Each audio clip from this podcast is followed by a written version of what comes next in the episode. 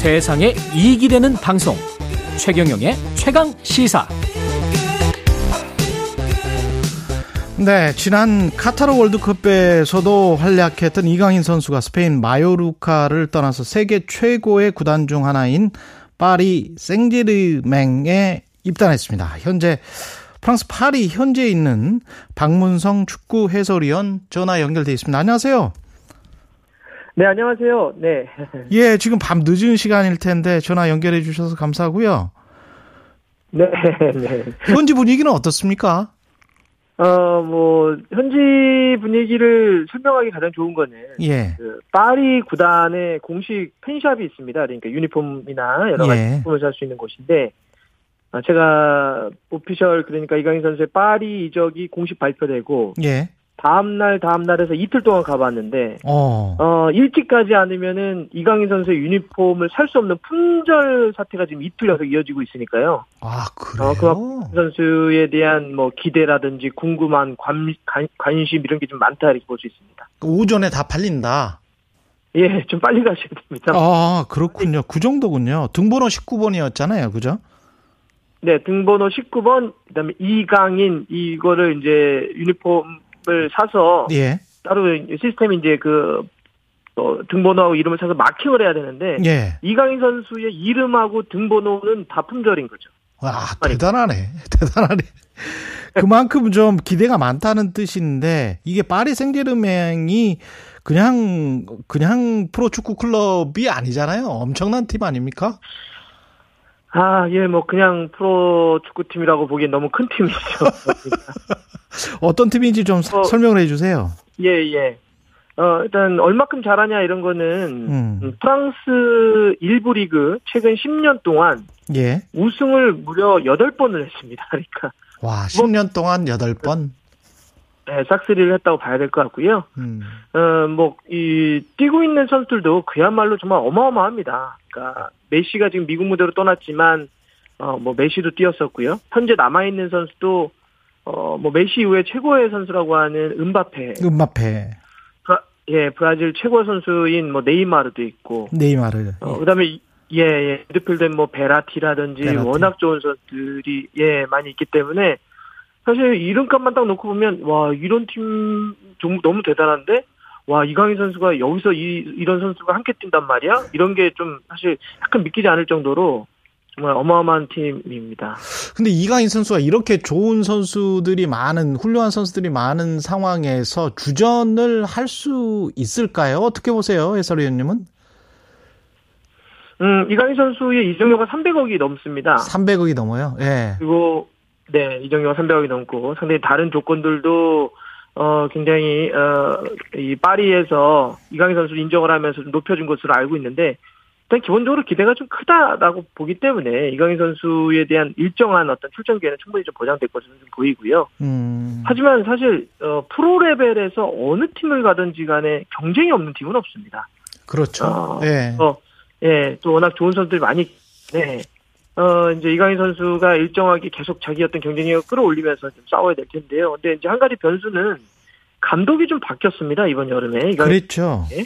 엔리케로 예, 바뀌었죠. 지난, 네, 지난해 카타르 월드컵에서 스페인 국가대표팀을 이끌었던 루이스 엔리케 감독으로 좀 바뀌었기 때문에 새로운 감독이 어, 어떻게 팀을 좀 만들 것이냐. 음. 이제 어, 새 부대에 새를 새 술을 담으려고 좀 노력을 할 텐데 그런 과정에서 이강인 선수가 아직까지는 사실 루이스 엔리케가 뭐 영상이라든지 이런 거로 봤겠지만 또 직접 가까이 보는 이강인을 지켜본 다음에 결정을 좀 할 것으로 좀 보이고요. 또 하나는 어쨌든 파리가 아직까지는 선수단이 다 바뀐 것이 아닙니다. 음바페의 변수도 남아 있고요. 남을지 떠날지. 그렇죠.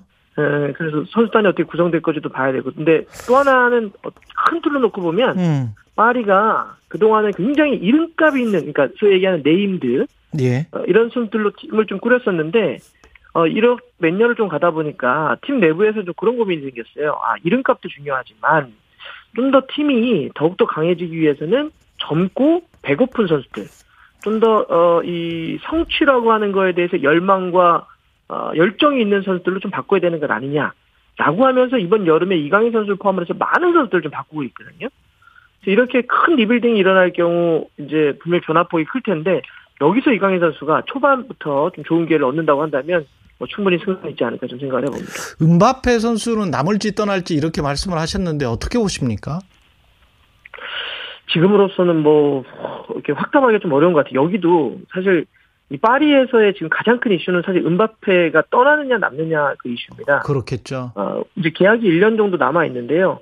은바페가 워낙 잘하기도 하고 또 그러다 보니까 레알 마드리드에 대한 이적설이 끊임없이 있었고 은바페도 계약 1년 남은 상태에서 어, 돈을 굉장히 많이 줄 경우 갈 수도 있다. 뭐 이런 이야기 음. 하고 있기 때문에 근데 또 이제 구단 입장에서는 여기가 이제 파리가 그 카타르 자본이 있어요. 아, 그렇군요. 이 아쉬운 팀이 아니에요. 예. 돈이 많은 팀이기 때문에 지금 은바페에게 자꾸 그런 식으로 우리의 자존심을 건드릴 경우 음. 어 우리도 결정을 할 수밖에 없다. 뭐뭐 남던지 어, 아니면 어마어마한 뭐 이적료를 발생시키든지 해라 뭐 이런 얘기를 하고 있는데 예. 지금 만약에 임바페가 떠나게 된다면 이적료 뭐라든지 여러 가지 나오는 게 뭐 한 2천억 이상 뭐 이런 얘기 2천억? 예, 예. 예. 정말 우리가 상상할 수 없는 선수 한 명이 보유권을 위해서 그런 수천억 원을 이 왔다 갔다 할 정도니까 정말 은바페가 떠나느냐 남느냐 혹은 은바페가 지금 어떻게 되느냐가 가장 큰 이슈입니다. 은바페가 떠나든 남든 이강인 선수의 포지션은 어떻게 보십니까? 그 비슷하게 미드필드 뭐 어떻게 보세요? 음, 지금으로서는 이제 루이스 엔리케 감독은 433을 주로 씁니다. 예. 4명, 미드필더 3명, 공격 3명 이런 식으로 세우는데 음바페는 주로 왼쪽이나 전방이고요. 예. 이강인 선수는 주로 오른쪽이나 중앙 미드필더이기 때문에 겹치지 음. 않습니다. 그래서 이강인 선수 그러니까 뭐 음바페가 뭐 떠나고 남건 이강인 이 선수의 포지션의 어떤 변화에는 큰 영향을 미칠 것 같지는 않은데요. 그래도 일단은 음바페가 있는 게 저는 그림상 너무 기대가 돼요. 아, 이강인 선수가 찔러주면 은바페가 들어가서 그렇죠. 골 그렇지. 이거는 뭐 사실 환상이네. 아 우리 국내 팬들에게도 예 이게, 이게 생각만 해도 소름이 돋는 장면이고 그렇죠. 그래서 이제 은바페가 남았으면 좋겠다라는 개인적인 바람이 있고요. 근데 이제 지금 루이스 에니케 감독은 이강인 선수를 미들보다는 약간 위에 공격적으로 좀 쓸 생각을 하고 있는 것 같아요. 음, 예. 그래서 그 공격의 3에 오른쪽인데 오른쪽 윙으로만 뛰는 것이 아니라 왼발잡이니까 안쪽으로 접고 들어오면서 중앙과 그 오른쪽 측면을 넓게 좀 프리롤 자유롭게 움직이면서 공격을 좀 전개하고 앞쪽에는 은바페라든지 네이마르 뭐 이런 선수들이 계속 침투하면서 이강인 선수의 볼을 받아서 마무리를 하는 이런 그림을 좀 그리고 있는 것 같습니다. 이강인 선수가 뭐 기억하시는 분은 나라 나라라 슛돌이부터 해서 기억하실 것 같은데 그죠? 지금 네. 몇몇 살이고 어느 정도의 재능이라고 보세요? 파리 생제르맹에 입단할 정도면? 2001년생입니다. 그러니까 예. 어, 우리가 생, 생일 이제 우리도 만으로 했으니까 뭐 이제 22, 뭐 생일 지나면 23 이렇게. 23. 아직 창창하네. 예. 네, 그러니까 예, 장창합니다. 예. 그, 뭐, 이강인 선수, 뭐, 재능은 지난 6월에 A매치 두 경기 통해서 완전히 좀 증명이 된 것이 아닌가, 좀, 음. 그러니까, 이강인 선수가 볼을 다루는 기술, 감각, 왼발의 어떤 킥, 이거는 뭐 이미 우리가 어렸을 때부터 너무 잘 지켜봤고요, 슈토리 때부터. 예. 근데 이제 우리가 성장을 하는 과정에서, 아, 근데 예를 들면 좀 더 빨랐으면, 좀 더 힘이 있었으면, 좀 더 수비를 잘했으면, 이런 거에 대한 약간의 좀 더 우리가 바람들이 좀 있었던 게 사실이죠. 근데 그것도, 어, 금방 제가 나이를 얘기 드린 것이, 어, 우리가 이제 한 스물, 10대를 지나서 19, 20, 21살, 22살 그러면 몸이 커지지 않습니까? 기본적으로. 그렇죠. 예. 이제 골격이 커지고 또 이강인 선수가 끊임없이 자기 노력을 하면서 요새는 뭐 많은 분들이 보셨겠지만 몸이 상당히 좋아졌습니다. 그러니까 음. 막 근육질 뭐 그다음에 몸에 힘이 많이 생기면서 좋은 기술의 어떤 파워와 거기서 이제 좀 속도감, 순간적인 어떤 이 템포 이런 게 붙다 보니까 이제는 뭐 사실 뭐 리그라든지 아주 좋은 클럽에서 이강인 선수 노릴 수밖에 없게 된 거고 그렇기 때문에 이번에 파리도 이강인 선수를 이제 영입을 했다 이렇게 볼 수 있겠죠. 점점 메시나 마라도나 같은 선수가 됐으면 참 좋겠습니다. 예, 이강인 선수가. 너무 좋죠. 예, 예. 조규성 선수는 덴마크 미트윌란으로 이적을 앞두고 있다고 하는데 미트윌란은 어떤 팀인가요? 미트윌란도 덴마크 리그인데요. 거기서 일부 리그에서 웬만하면 우승, 웬만하면 준우승 정도 하는 팀. 아, 1, 2위를 다투는 그런 좋은 팀이고 그렇군요. 그렇기 때문에 뭐 유럽에서는 유로파 리그나 아니면 유럽 챔피언스 리그에 우리가 이제 가끔씩 봤던 팀이고 물론 많은 팬들은 아 조금 더 유럽에서도 좀 더 높은 리그 이렇게 저도 예를 들면 뭐 그랬으면 좋겠다는 생각을 들었는데 근데 조규성 선수가 음, 많은 고민들이 좀 있었던 것 같아요. 그러니까 단 한 번에 그렇게 뭐 잉글랜드, 이탈리아, 스페인, 독일 이런 데 가는 것도 좋지만 한 번 내가 조금 더 확실하게 처음으로 유럽에 진출하는 거니까 어, 더, 더 많은 주전 기회를 뛸 수 있는 팀에서 경험을 쌓다가 그렇게 점프업을 한번 하자. 이런 고민으로 일단 덴마크를 선택한 것 같습니다. 그래서 이왕 선택을 하고 좀 있으면 옵션이 뜰 것 같은데, 어, 뭐 이렇게 경험을 쌓고 이렇게 한다면 이강인 선수가 어, 뭐 발렌시아나 마요르카에 있다가 이번에 파리 가는 것처럼 또 그런 게 가능하니까 또 열심히 응원하겠습니다. 멋지네요. 예, 여기까지 듣겠습니다. 박문성 축구 해설위원이었습니다. 고맙습니다. 네, 감사합니다. 네, 김준호님, 이강인 대박 나길.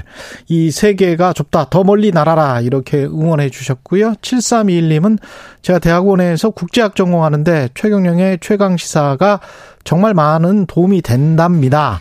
국내 정치는 물론 해외 이슈까지 꼼꼼히 다뤄주니까요. 어제 오후에 02로 걸려온 청취율 조사 받았습니다. 축하드립니다. 고맙습니다. 또박또박 대답하며 정말 좋은 방송이라 자주 청취한다고 말했네요. 앞으로도 늘 응원할게요. 말씀해 주셨습니다. 예. KBS 라디오 총영의 최강 시사였고요. 내일 뵙겠습니다. 고맙습니다.